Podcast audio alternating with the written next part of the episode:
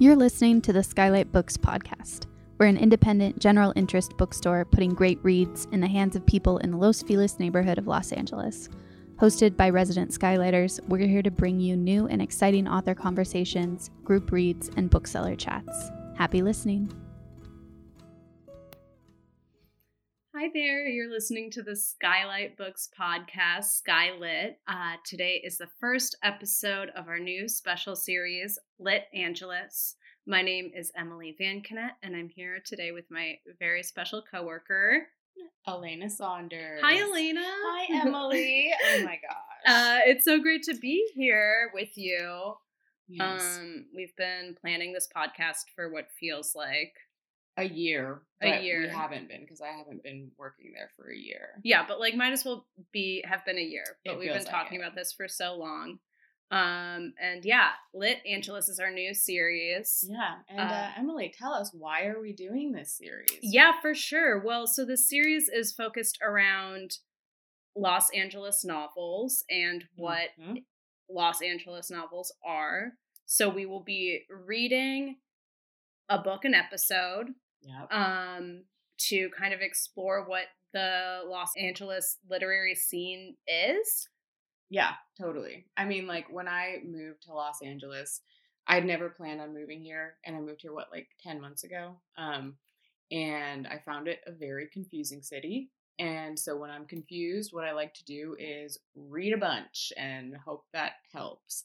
So we kind of both were like thinking about, you know, what it means to be a writer in LA, what it means to live in LA, and we thought the best way to explore that would be through the books that LA made or the yeah.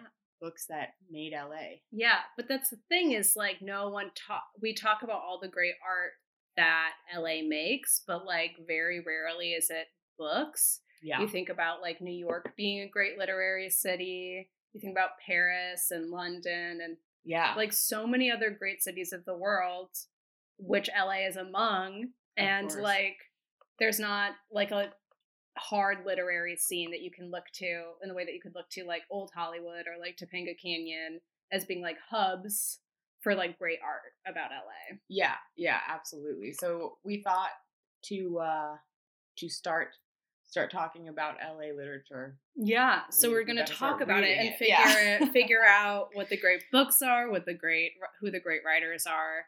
Um, and yeah, like I've been here for three years now, and and it's a hard city to figure out, and it's really interesting looking at these books and seeing people try and figure out this city as well. So we're going to be talking about that a lot for sure. Yeah. So Yeah. So our first book. What's our first book? Our first book is The Big Sleep by by Raymond, Raymond Chandler. our boy Raymond Chandler. Mr. Chandler. Mr. Chandler. Oh yeah. Okay. Um. So yeah, why why this book? Why why this book? Well, because it's like quintessential LA. Like it's noir. It's like old Hollywood. Yeah. It's like, you know, we're we're gonna definitely get into what makes noir so so absolutely Los Angeles, but Yeah. it's the first of its kind in many ways. It's like the beginning. It's like the first detective novel of Los Angeles, which is crazy to say, but like PIs are so important. Cops are so important to like how we visualize LA. Yeah, absolutely. I don't think you can really think about LA without stumbling upon like the hard boiled detective, you know, like meh. Yeah. Why is it always raining now? I feel like it's always raining. It's yeah, it's always raining. It's always gloomy. Like in this book, I think there was maybe one mention of it being sunny out. yeah, and I'm I'm like, like, it's literally sunny right now. That's Like not accurate to my experience of LA. all. It's almost like maddening, maddeningly sunny out all the time. all the time. But anyway, we can we can Yeah, get we'll get it- weather complaints whatever weather weather complaints on our own time um but yeah so for just a little intro into the book if you're not Yeah. not familiar why not Yeah, also spoilers most likely. spoilers ahead i think we will tiptoe around some of it but I might not tiptoe. okay no tiptoe we're not tiptoeing yeah. Yeah. spoilers ahead but just as a little taster here is my description if i were to sell you the book in the store this is what i would tell you Yeah. So the story of the Big Sleep follows Philip Marlowe, who is a PI in LA, who has been tasked by this very wealthy man, General Sternwood, who's like in super poor health. Mhm. He has these gorgeous daughters who are nothing but fucking trouble. Yeah. Um Love that. and he's being blackmailed. So he he calls on Philip Marlowe uh, to help him. If you don't know who Philip Marlowe is, it, this is the first book he appears in, and he goes on to be of all the big ones. all the big books Yeah. that have now been adapted into movies. So he's been played by everyone ever, Yeah. um, in varying degrees of success. I think. yeah, for sure. Yeah. Um, but yeah, the thing about Philip Marlowe is he like moves through the world in like this this very wealthy world with a lot of ease. And like Yes. he's a man of no means and like very poor, does this work for very little money, but he takes the money of the rich to then expose their secrets Yeah. in a pretty incredible way. Yeah. Um yeah, and so through through this book he solves murders like racketeering, Kidnappings, porn porn rings. rings. Yeah. I guess. yeah, it's you know you're not gonna miss a crime, miss a vice. No, in no, this, no. In this book, They got them all. they got them all. arson might be the only one that wasn't. No, no in there. arson. No yeah, arson. you're right. Yeah, I Yeah, didn't think so. I was No. like, is there arson? Because like there could have been. no, Could have slipped that in there. exactly. So that's like the basic premise of the book. Yeah. Um, Did you like reading the book, Emily? I did because I think like would I normally pick up this book? No. Yeah. Um, no. but not for myself absolutely not it's like something i normally recommend in the store if you're like hey my dad really loves like Yeah. john grisham Yes. novels and i'm like have you tried raymond chandler a little bit older more classy less you know Yeah, more style. More styled. Yeah. and so i was surprised to find how much i enjoyed this book Yes. I was mm. surprised to find how much you enjoyed this book too. I I you know, I like went in and out of it. Like I felt there were a lot of like very he's very descriptive Mhm. like of the physical surroundings um of the characters and I found that to be like very hard to pay attention to. Um but there were moments where I was re- it was a real page turner for me. Um so yeah, I think I would, I would feel kind of kind of similarly in that like I would never have picked this out for myself, but I'm happy that I read it. Yeah, I mean it's like been it's I in our research of this book it was it was crazy to see how many people are like this has been listed by people as like one of the top 100 books of all time. Yeah. Which would I put it there? I still don't know, but I think what you're talking about with like the way the action works is like he talks about the Chandler talks about this with his writing. It's like that he would write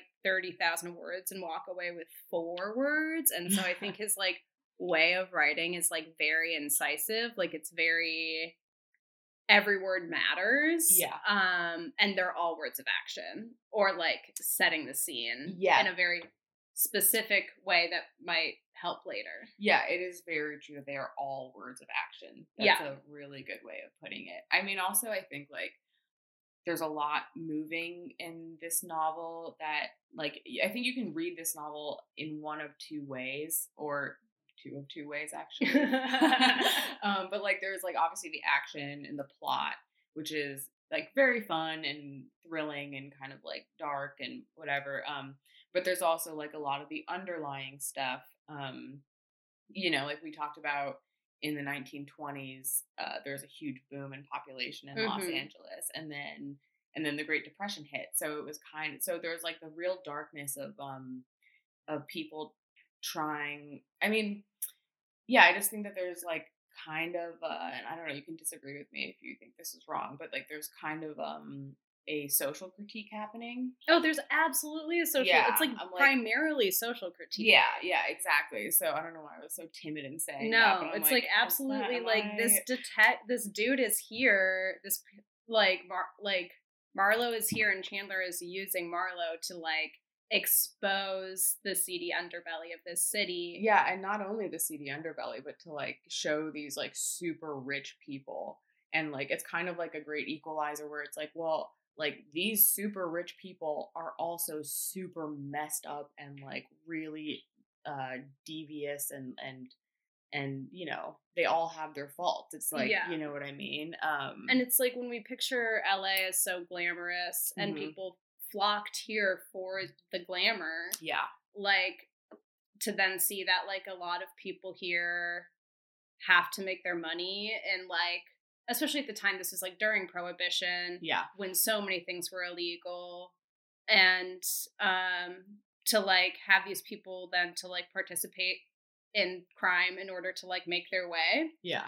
it's like a huge part of it and also you're watching this city get built up in ways that are corrupt that like Yeah. are the foundation of this city and that's what marlowe i think sees and wants to like or i get i keep saying marlowe when i mean chandler yeah i'm like one and the same probably Kind of, Um, yeah, I i think think so. so because i mean we talked about this but like Yeah. chandler was an alcoholic Yeah. definitely participating in the prohibition Yeah. and all the drinking and like you know he's probably been arrested by cops a handful of times and I would imagine. I would many a time So, i yeah, believe yeah. yeah, like you know running into all these problems and these people Yeah. Yeah. that I it's like so clear in his work that yeah. he's like i gotta get a little guy who's like shockingly ethical very so- ethical. very ethical, to like solve these Woke. crimes Yeah. yeah like what a weird woke man I know, like for the for that time period. yeah you know, what did you uh, make of our leading man Uh, you know, I thought it was interesting because as I was reading it, um, I was kind of weirdly wondering, like, what would Far uh, Farlip, Farlip. Farlip, what would Philip Marlowe do in like these particular situations that I'm going through in my life right now? sure Um, which like I don't I'm being not- a young single girl being in a Los young Angeles. single girl in Los Angeles and all the difficulties that that entails. But then I was realizing, like, as I was asking myself those questions, not that I would, you know, want to follow in his footsteps, but um, I was realizing that we don't really get an insight too much into like who Philip Marlowe is, like his background or or like his actual life outside of his detective work, which is like maybe he doesn't have a life outside of his Mhm. detective work, which is fair. Um, but yeah, and then we were talking about a few moments in the book where you actually got to have like key insights into Yeah. who he was.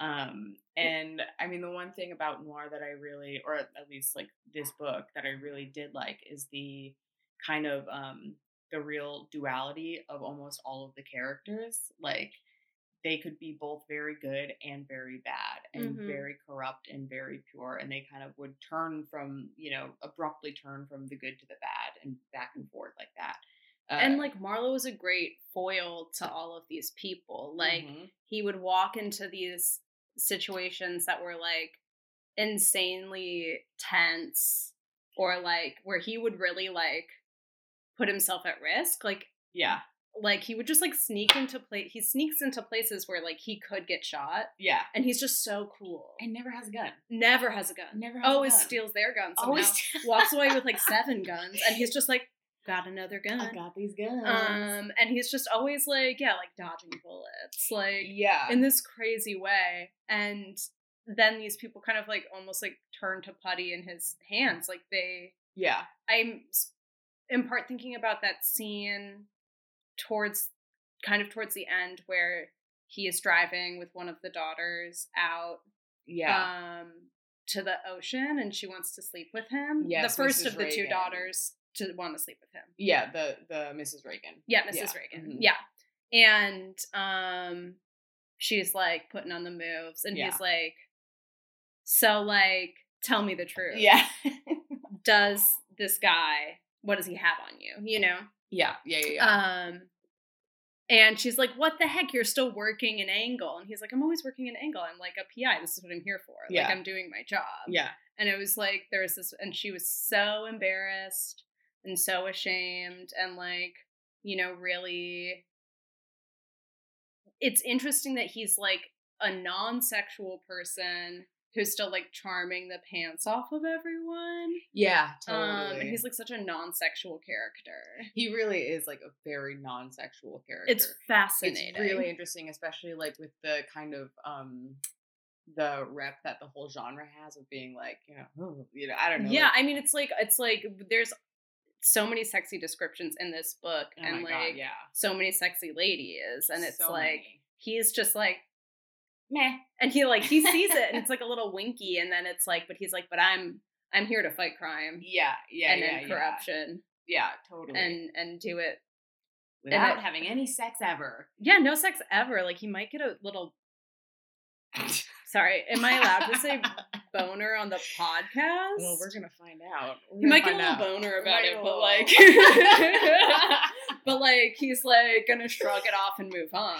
yeah, I remember there was one point with um, what's the the younger sister's name? Uh, Carmela There's yeah, there's Carmela, and then I yeah, and Mrs. Regan. which is- Carmen, Carmen, Carmen, Carmen. yeah, Um, Carmen. yeah, She she's I think she is at the point where she's like naked in his bed. yeah, like a little pearl. Yeah, like a little pearl. That's how he describes. She he comes home to his apartment and she's Yes. naked in the bed. Yeah, exactly. And then um, Which I also loved that scene because he was like could tell, tell something was wrong because he has a Murphy bed and his Murphy bed was down. He was like something's afoot because like it's a Murphy bed. it's one of the ones that folds up into the wall. Oh, so he's like has this moment where he's like something's weird and then he's like my bed's down what's going on and Did then I like a, my this up? naked woman appears out of the bed Oh like my a, God. a pearl But there was a moment there where he said like she had the look on her face and that real or something about like a woman's body not always being irresistible to a man, which I thought was really interesting. yeah For some reason it kind of caught me. yeah But um yeah, I don't remember what question we were talking about. we were right just talking about him and how interesting he is and i do think Yeah. that he's like such a great detective like Mhm. solving all these crimes like literally it like falls it's like it's it's you, you i think we see him thinking about it like twice yeah. like he's just like he's like no no i know yeah, yeah, yeah, yeah, yeah, yeah, yeah. No, totally. and then also yeah he's so charming and all these people who are so corrupt they like all take to him. yeah they all like really are like man you might have just figured me out but i like you Yeah, like, yeah, they're yeah, like yeah. they're like i like your work man I feel like he'd be the kind of dude to be like, "Oh yeah, Mr. Stern, General Sternwood is. I think I'm his best friend. He's not my best friend." oh my god, You know he what would I mean? absolutely say that Um, uh, there was like one more thing that I wanted to talk to. Oh, so we were talking about the description earlier and how Mhm. much description he puts into all these like physical places in his book, and I was thinking about it in terms of like a lot of even like the description of the Sternwood mansion or whatever is kind of grotesque in a way. You know, Mhm. like it's kind of um eerie. Uh, and I was thinking so much about about the way that he described what you would normally think of like a beautiful, open, like lavish kind of palace, and he describes it in with the exact same kind of language as he describes, you know, um, like Geiger's house. Is that Mhm. Geiger? Is that how you pronounce it? i think so That's how I've been pronouncing it. i would say head. so let's go with it Yeah. But I'm just like I'm I think I'm really obsessed with that kind of because I feel like that's mu that must be what drew a lot of people to this genre at the time. Is Yeah. kind of like the like maybe low key or maybe not so low key resentment of like the wealthier classes at that time when so Mhm. many had so little yeah and to see like them as repre- them represented not in like this beautiful like way but in kind of a a grotesque opulence yeah I and he always made this the the sternwood family the family that was like he was working for. Yeah. He made their like opulence feel silly. Like it felt Mhm. silly i really liked this one line he's on the phone with mr norris who's the butler of the Right. sternwood family yeah. and talking about like general sternwood is not in good health at all and and he's he's this figuring out the situation is like you know one of his like dying kind of things. Yeah. Because he yeah for many reasons but um but he's so marlowe's on the phone with mr norris and he's like yeah i'd love to come over and drink his brandy. Could you get it ready for me? He's like i'll drink his brandy Yeah, and his yeah. champagne. And it's like so funny. And just like mr norris like he's like he's like he smirks over the phone. Yeah. like yeah. and it's like because we are just the men that work for these people. Yeah exactly. and it's like these little tiny moments where you can tell that he he put so much into making this like the every word matter. Yeah. Yeah. yeah. Yeah. Yeah. Exactly. Um um yeah. So i think um yeah do we have any closing thoughts on this book? Uh i liked it. I probably won't read any of the other ones but i did enjoy it. Yeah. Um i might read another one. Will it be right now? No. There's too many things to read in the world for me to that's my feeling too perhaps read this again. But then again, I'm not one to tend towards mystery, and I found this like it's interesting. I think just kind of quickly, like the way mystery works in this book, like Right. it's not we're not working towards um like some grand finale. Yeah. We do kind of get a grand finale, I think there's a which is also an interesting part of the like sexuality thing Totally. that it ends up being this girl who is spurned by a, a man yeah. um and uh i think there's something interesting that like though it's like these piles of crime Mhm. crime after crime and like within each crime is another crime Yeah, it's very layered. it's very layered and he just kind of picks them off one at a time yeah, I felt like the the plot was a really I mean the plot was very interesting the way it was all kind of woven together, you know what I mean? Mhm. Like it started out as one thing, as like a blackmailing case, and then it slowly had kind of evolves and then overlapped with this Yeah. other case. and then he witnesses a murder and then Yeah. there's another murder that's tied to that murder and then exactly. in order to figure out the bigger thing it still goes it goes back to the racketeering which is the the thing at the yes. the big money that's like guiding all of this Yeah, exactly. so it's like really interesting that um it's like he kind of represents like a like he's like an optimist almost like picking apart the corruption of this city like one by one and it's like Yeah. very interesting that he he does that Yeah, it's kind of interesting that you call him an optimist, um, because I would never really thought of it that way.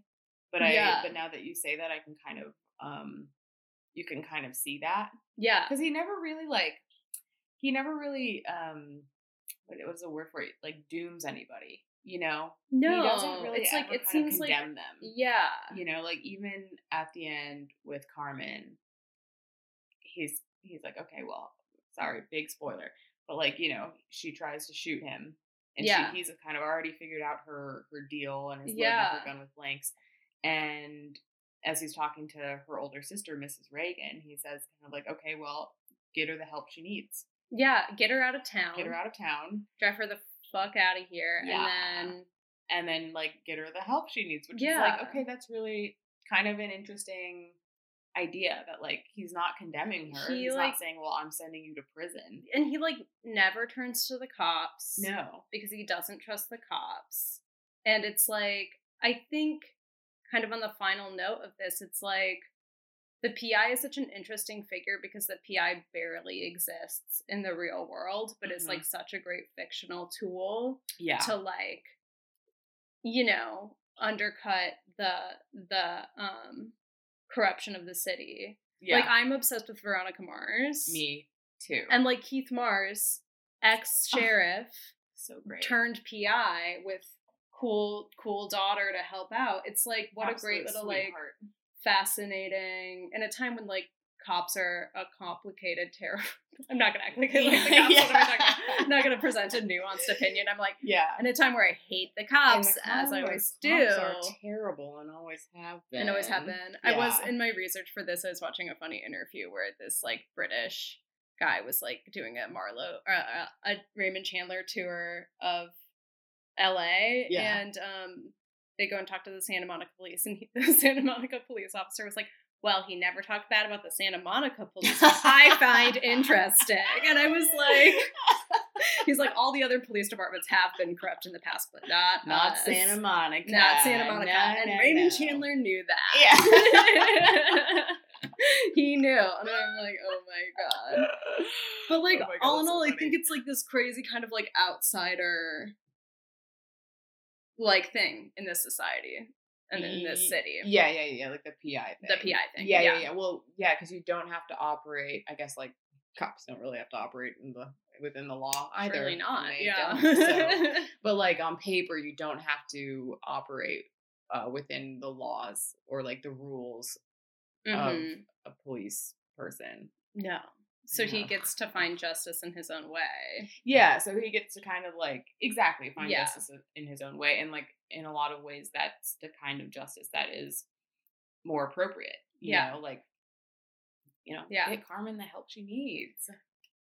So, in the end, what do you think makes this? Maybe this is going to be our closing Yeah. question Okay. What's uh, because we're clearly navigating this for the first time. yeah? The closing question of this segment is what makes this an LA novel? Besides the fact that it's obvious, obviously set here, but what are like the components that feel Okay. For like so LA? the to you? emotional components of this book that Or feel- physical. or physical. Well, not the weather as we've discussed, but I mean, he um, does like kind of live in Los Feliz. I number know, one. which he is lives on exciting. Franklin. He lives on Franklin and Kenmore. Which I Yeah. was like, oh my I'm like, I know that. I know that. I walk there. yeah, Um, no, what what makes this book feel like very LA to me is kind of that thing we were talking about, like the um undercurrent of like real darkness, and Mhm. also um oh I just completely forgot. Oh, but like yeah, the, like the, the- darkness set against like glamour. yeah, exactly. so truly LA. yeah. me too. And also, um, oh my god, I just forgot again. Uh, yeah, I'll just go with that. I think the darkness set against um the glamour. Also, this is what I say, like the the aspect of desire of like you can Mm, tell that the like everybody in this book desires something yeah, you know and like what happens when des- your desire for something goes unfulfilled and you have to turn Oh. to other places to fulfill that Yeah. desire um and i think it does a really good job of like showing that but not necessarily addressing it or like trying to solve that Mhm. you know what i mean so that's what makes it pretty la to me what about emily what about you I mean, that's a perfect answer. I like my answer is cars. Like I don't like they're Listen, always in Cars too, yeah. yeah. they're always in cars. He he like I think there are just like really nice moments of like yeah, and then I had to drive like forty miles to Pasadena, yeah um, and I'm hoping I can make it back. yeah, like just things like that. yeah that's so real Um, and just yeah, like kind of the navigation of the city in that way. yeah It there was like it did feel like such a strong like physical like emotional presence of Los Angeles. yeah for sure Um, I, I felt that too, especially when he was talking about driving. And then I had to turn left, and then after Yeah, I was like, "Oh my god, this Oh is my exactly LA." Holy shit! Yeah, exactly. But Yeah. yeah, I think you're exactly right on the like on those like very complicated feelings in LA of like Yeah. wanting something more and then the struggle for like those those things that are like the fantasy. Yeah, of the LA. fantasy of LA, Yeah, exactly. and And, I think like he- coming up totally full force against the reality of LA, Yeah. and those two things kind of in conflict together. Yeah. It makes for a great tension, Yeah. um, in a book and in life, And in life. Um, so we're gonna be talking to one of our favorite people, One of our favorite people, Jonathan Ames. Um, he is a writer. He writes crime fiction. That's right. Uh, he wrote an incredible show called Yes. Bored to Death. the oh, so good. Um, and is just also a great reader. I don't want to expose his secrets, but um, we see him all the time. We'll say Yeah, that yeah. much. um, and so we're so excited to talk to him today Yeah. um, about this book and how much Marlowe and Noir has influenced his own work. Um, and we'll be doing that with throughout this show, um, talking to writers about the authors that we're reading. yeah the authors Yeah. that we're reading because you know we want to know not only what was happening in the past with these books, but also like what LA literature looks like right now.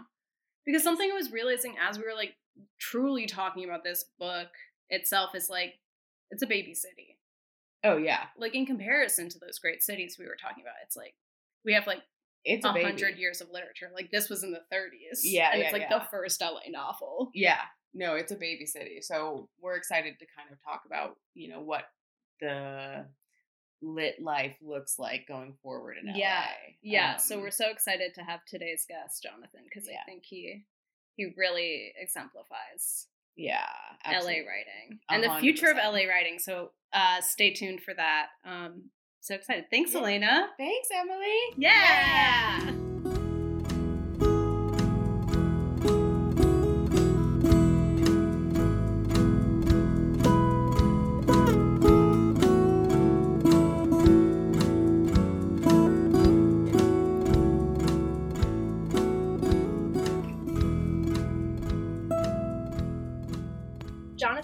Ames is the author of the detective novel A Man Named Doll, and he has a new mystery novel coming out this September called The Wheel of Doll. Welcome, Jonathan. Thank you for having me.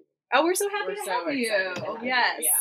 Yes. Um, and we're here to talk to you today. I mean, we've already done our whole intro to our discussion of the book. Mhm. Um, but so we're excited to hear what you think about The Big Sleep. So, what is your relationship to The Big Sleep? When did you first read it? Oh, uh, good question. And I have my edition since this is a bookstore podcast, um, and it, it features Robert Mitchum on the cover. It's like a like kind of little mini paperback. Uh, so I must have started reading Chandler. This friend of mine at the time got me into Chandler. I think this was like the late '80s, early '90s. I hadn't read him yet, um, and I was I think I'd already published my first book 1989. So it was like around 1989, 1990, I started reading Raymond Chandler and just, and I've been rereading him. Oh my God, 30, that's 32 years ago. So I've been rereading the whole Chandler oeuvre every five years or so, kind of like a cicada or something, but reading wise, I just pore over uh, Chandler again and again. So, you know, my, my two favorite writers, oddly enough, are the writers that I've gotten the most pleasure from in my life. The, well, two of the top five, let's say, are Raymond Chandler and P.G. Wodehouse, and they both went to the same English boarding school at, around the turn of the century. Wodehouse left it a few years before Chandler got there. So there must have been some remarkable teacher at this school, the name of which I don't can't pull out of my. I when I, when I forget things, I call them junior senior moments. Senior, but anyway, uh, they both went to school, and because and both of them write the most delicious sentences. That's what I think makes Chandler, uh, you know, being so read over and over again and for years is because his prose is just so much fun. Yeah, I was I was certainly like shocked to hear that he he's not British, but he spent so many years of his youth, His formative, his formative yeah. years. I was like, for such an American novelist to be Britain, I felt a little British. I felt a little betrayed. Yeah, I yeah. I did too. I was like, what, he didn't like just stay in LA forever and was born here. And Yeah, because he feels always here. so so of the city. Um, Well, Yeah. In a sense, you know, I mean, Los Angeles, though, being at the end of the country, you, you know, most people coming here didn't start off here, at least they're, uh, certainly when he showed up, I think in the 20s, and he was an executive with oil companies or something like Mhm. that. Yeah, And then, then the depression hit and he lost his job.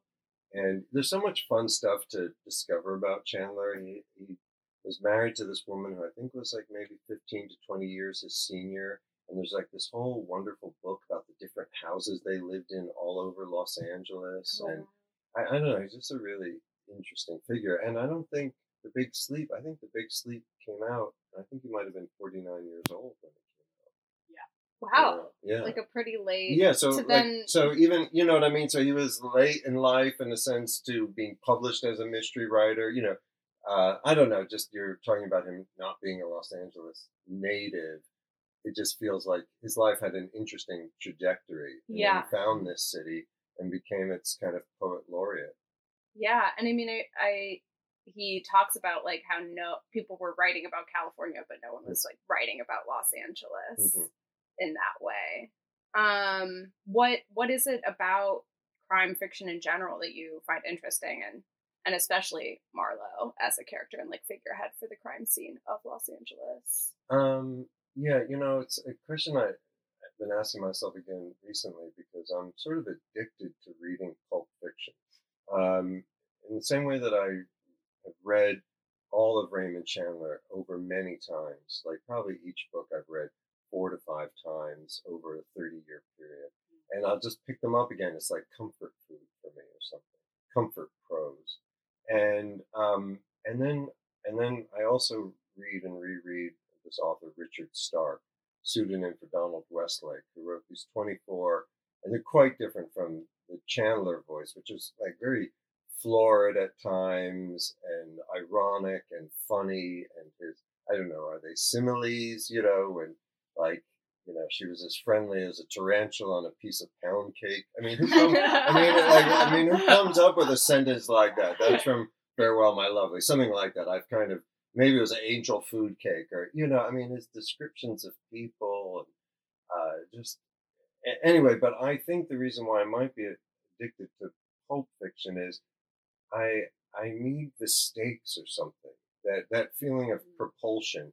Um, I just so have drifted far away from reading literature. Like I did pick up the Overstory at some point during COVID, and I read the first chapter, and it was beautiful, and I cried. But I'm like, I don't necessarily want 400 pages of emotion. I want, yeah. I want a whodunit or something like. I don't know, but, but that was a mystery too because where is he going with this? You know, he's just writing about life in a very beautiful way. But I don't know. I've somehow gotten addicted to the pressure of the storytelling in pulp fiction, and and and uh, you know, and pulp fiction is a, a, broad term, but just that I'm racing towards a, a revelation of some kind. I, I, just I don't know, and I just yeah. I'm rambling, but I've gotten addicted to that, and then that's what mm-hmm. I've been trying to write myself. This sense of propulsion, because that's what I've really come to love, especially the people out there that you know haven't read Richard Stark or you guys it just propelled. Like I think there was an introduction to one of the reissues of these Richard Stark books. It might have been by the great writer Luc Sante, and he said something like, "You can almost inhale these books mm-hmm. in like a single breath. Twenty, you you could stay up all night just reading them." And I love learning the tricks of how to do that for the reader.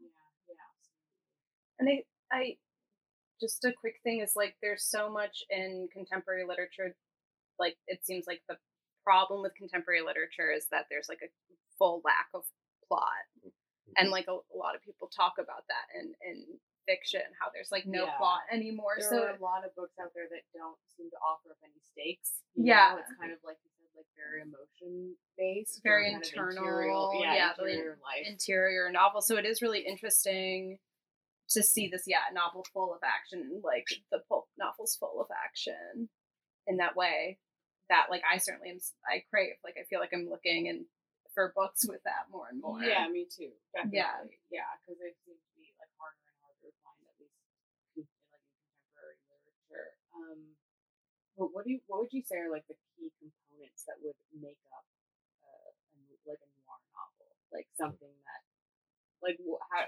mm, how does a book fall under that umbrella, or like what it what does it need to be under the umbrella of noir? Yeah, well, I guess um, yeah, and that word noir, like pulp fiction, could get overused. Yeah. I mean, I guess what makes something noir is that something, I mean, I'm going to sound very literal, something dark has occurred, you know, yeah. and where a deep flaw in a character has manifests itself in something violent and ugly and scary. And, you know, we're all so confused and if you're really on the edge of confusion, then you know terrible things can occur.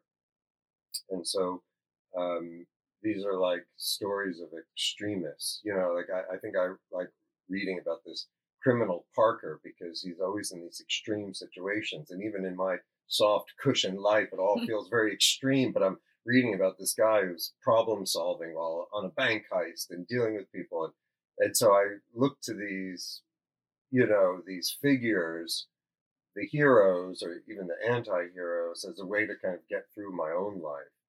Um, and gosh, I don't even, I forgot the question. I'm having another junior senior moment.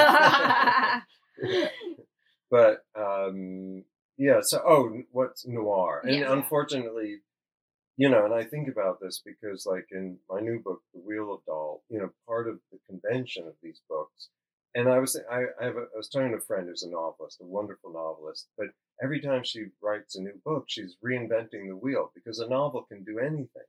And in a sense, that's why I've come to like writing pulp. You know, I'm going to have it in a, con- a teen time frame to keep the pressure up. Yeah. You know, something a murder or something's going to occur, and my guy, the hero's got to find the killer or achieve justice of some kind or you know so i've got a form and i've got all these you know it's like uh, writing a soap opera or a certain kind of poem. So it gives a shape to it that I can then describe color of the sky or the way someone's eyes are liquid. You know, these other Mhm. fun things Yeah. that one gets to do as a writer to observe, to try to say, I was here, look at the beauty I noticed, or Yeah. something, or I want to express that I've noticed beauty and share that, or just try to make sentences and give some joy to another human being, a reader, but then also this thing of the stakes of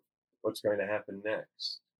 So anyway, noir, I think, unfortunately, there's violence and extreme situations that, you know, three of us hopefully, you know, I mean, we're law abiding, you know, we, we all, everyone has got all sorts of issues in their life and Yeah. things Yeah. they have to show up for and, and people getting sick. And, but if you lead a law abiding life, you're kind of, you know, uh, I don't know, it's not quite noir, but it can Yeah. certainly be Yeah.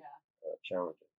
Yeah, that's that's really interesting what you said about kind of like the constraints of that form, Mhm. um, being able to kind of like explore and like work more deeply with the prose, you know, Mhm. because you have those constraints when you're writing. Yeah, the story stuff. constraint. Like this, Yeah, I still exactly. gotta, you know, like when I was writing the new book, it's like, okay, I can go on tangents, you know, but I'm not going to go too long because the reader who's coming to this kind of book generally, or if I get readers who are more into literary fiction, I still want to service the reader who wants to turn the page.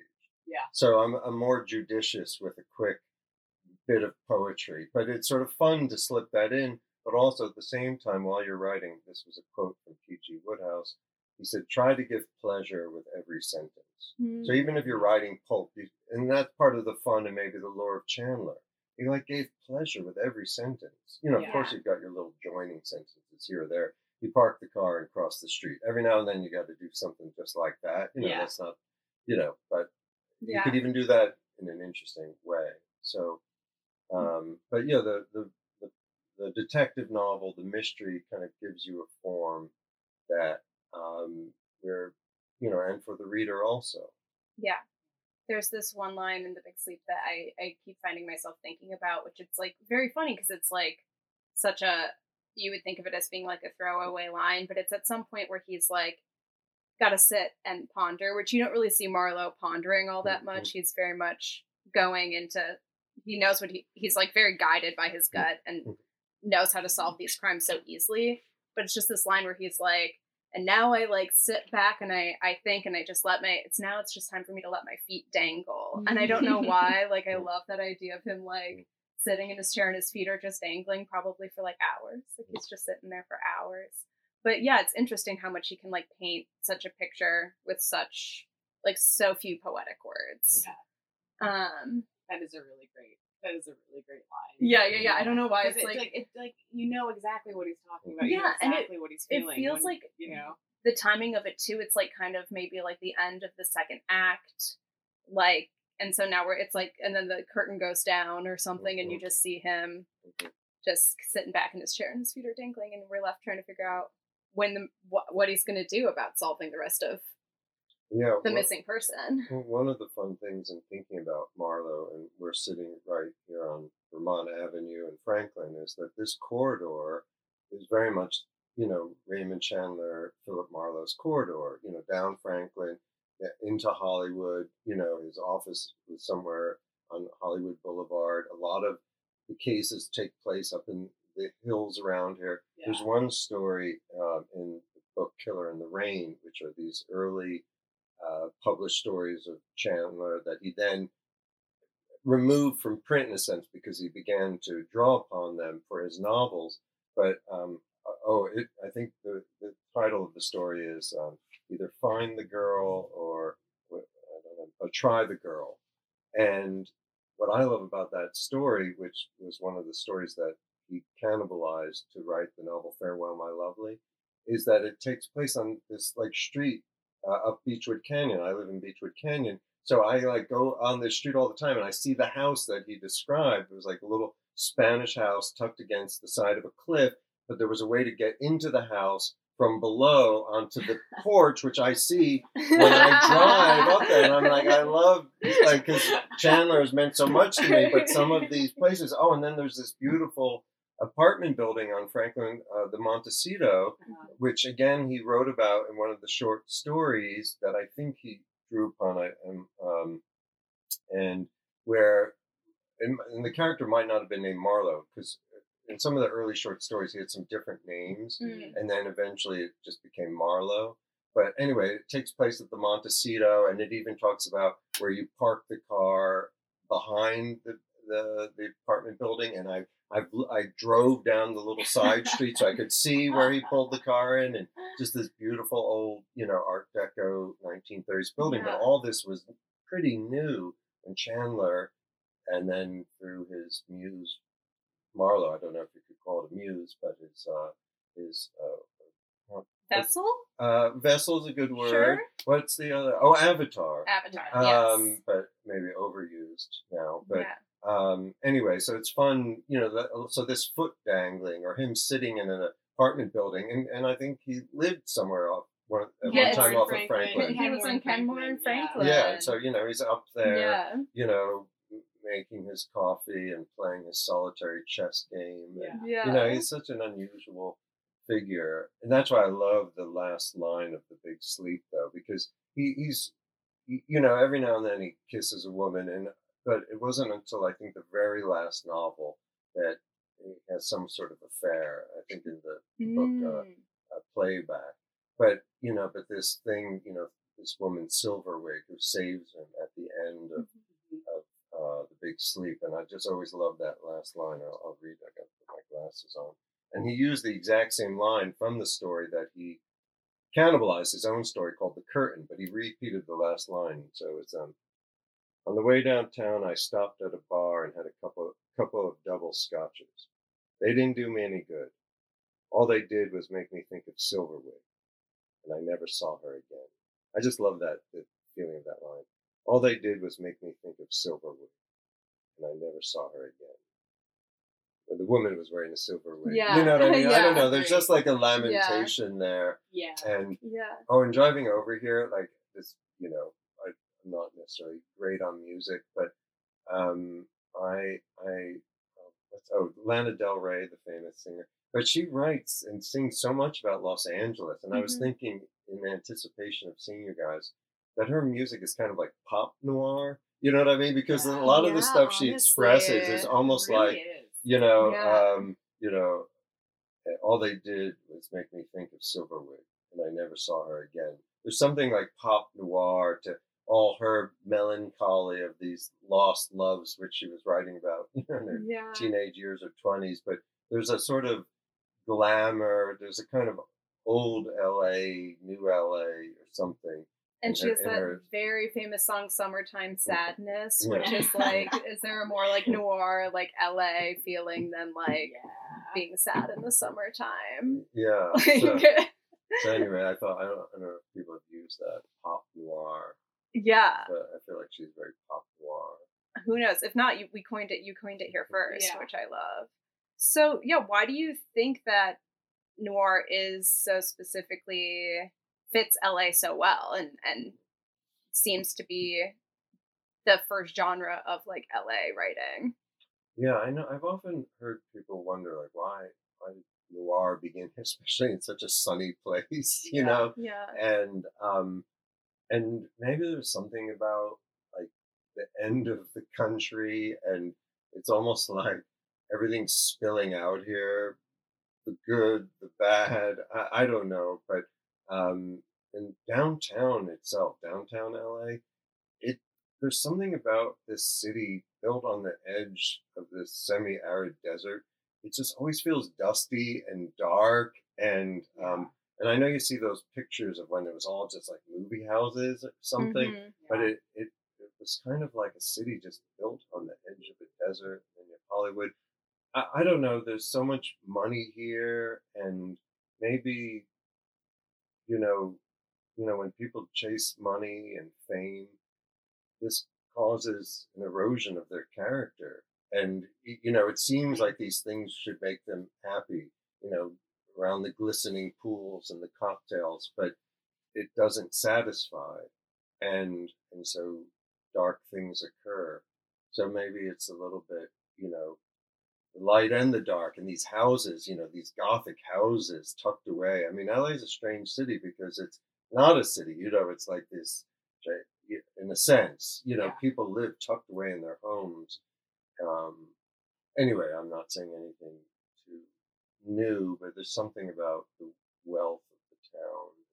Yeah, I don't know. For something what you were sort of saying made me think in a reverse direction of like the Great Gatsby. Like Gatsby went to New York, reinvented himself, and like Los Angeles is a place where people come with these sort of meretricious dreams. You know, uh, myself included. I don't know, but you know, to reinvent themselves, and everyone becomes like their own little Icarus, and um, Mm. And depending on how high they fly or not, and maybe there's something about like fantasies spun here, you know, the like the facade. Um, but there's also a lot of beauty to Los Angeles and the ocean and the flowers everywhere, and um, so I don't know. It's not, you know, it's an interesting mix. Yeah. But yeah, it made me think of like Gatsby reinventing himself and having this mansion and throwing these parties. But it, you know, because the Great Gatsby, that's a that's hugely noir. You know, it's like Mhm, mhm. completely dark. You know, and Yeah. L.A. full of Gatsbys. You know, makes Yeah. me think. And Fitzgerald wrote about Los Angeles, The Last Tycoon, very much. You know about. Yeah, again, coming back to that old topic in American literature, the American dream. Like, is it, it might be the American illusion. Yeah. What do you think people? What do you think? Um, why do you think people keep coming back to this genre? Like we have a lot of, like you said, like Lana Del Rey's Mhm. kind of pop noir. Mhm. Um, there was that movie Under the Silver Lake, which is like very much a contemporary noir. Um, what do you think brings people back to noir, or like wanting to kind of evolve the form to fit like a modern day idea?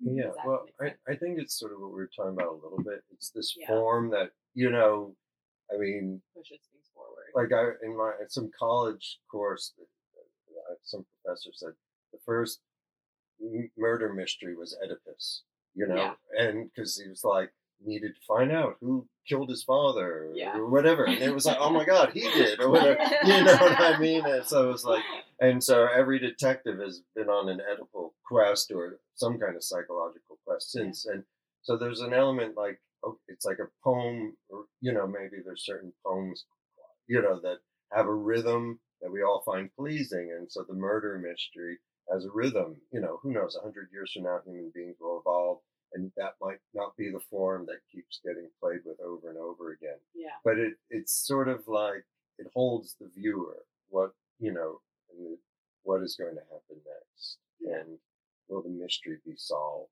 So it's I think it's the you know mysteries are the form that people love playing with, and, uh, but you know like they also love playing with the romantic comedy, and, you know. Um, so, but I think noir because it has that edge and um, it makes it fun to spoof or try to reinvent or put into science fiction. You know, like Blade Runners.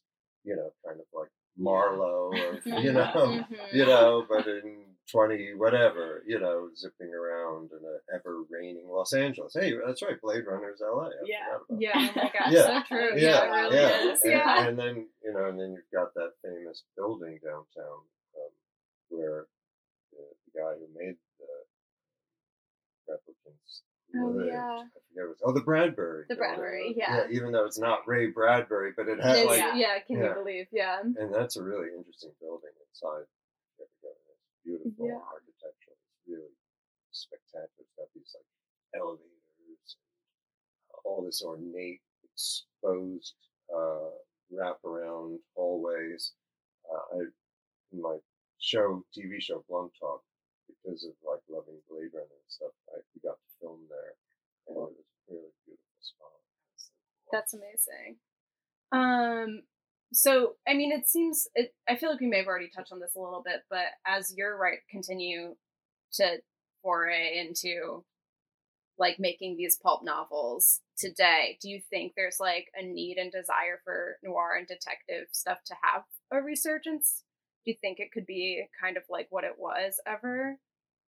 Um, yeah, I mean, you know, there's fads, of course, Yeah, or yeah. you know, or, and I know, like in the TV and movie business, it's always like, wow, people really need comedies, or you know, Yeah. or what, or in the '70s, film at least was all you know very serious and grappling with the Vietnam War, let's say, or there was a great, you know, it's like cinema was happening, and, Mhm. and now you know, here now it's all you know superhero movies, but in literature.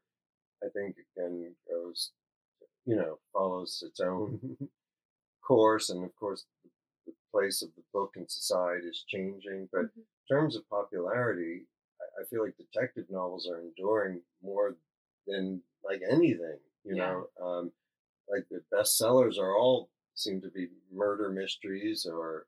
Or I don't actually know what's on the bestseller list, but um, but it does seem like that stuff's really popular, you Yeah. know. And I mean, I got drawn, you know, I really enjoy all the like the Jack Reacher novels by Lee Child, and I was just like, you know, just so admired, like, wow, one a year and the really fun page turners, and so I mean, he's a, a detective, you know, he's a brawling, you know, guy, six foot five. I mean, the descriptions of Jack Reacher and these elaborate descriptions always of like the torque of his punch. You know, like, like, I don't know. They really, if you- I'm moving at 50 miles an hour, like you get his internal calculations that he's always doing. and yeah. He's very scientific right before he hits someone. Not always, but um, anyway. But I think it's just seems like very popular, at least in literature. So it's just kind of it's just still going strong. Yeah. No, that's really true. I just, I mean, I guess I kind of forgot since we work in this bookstore that like you Yeah. can, in the same way that you could buy Chandler for like two ninety nine, you could still buy a lot of like popular Mm. mystery novels in the same mass market way. Yeah. Yeah, Yeah. I forget this as well. yeah, I do too. I think that's just blind spot bookseller Yeah, blind blind- spot. yeah. Yeah, blind spot. Yeah, Jonathan, do you have any closing thoughts? Um, just yeah. So I didn't hear what you guys were discussing with the Big Sleep, but for anybody out there, what's really fun, if you after you read the Big Sleep, is to then find this collection of Raymond Chandler short stories called Killer in the Rain, and you can see the two stories that he kind of smushed together and then rewrote. He did a lot of rewriting you know, so he took his own stories that he'd published in the 30s or early 40s to make it into the, this novel, The Big Sleep.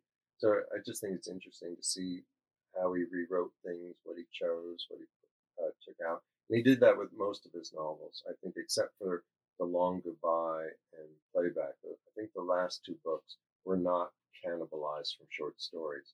And one- in one of his novels, The Lady in the Lake, literally there was the original short story called The Lady in the Lake. So he actually used the same title.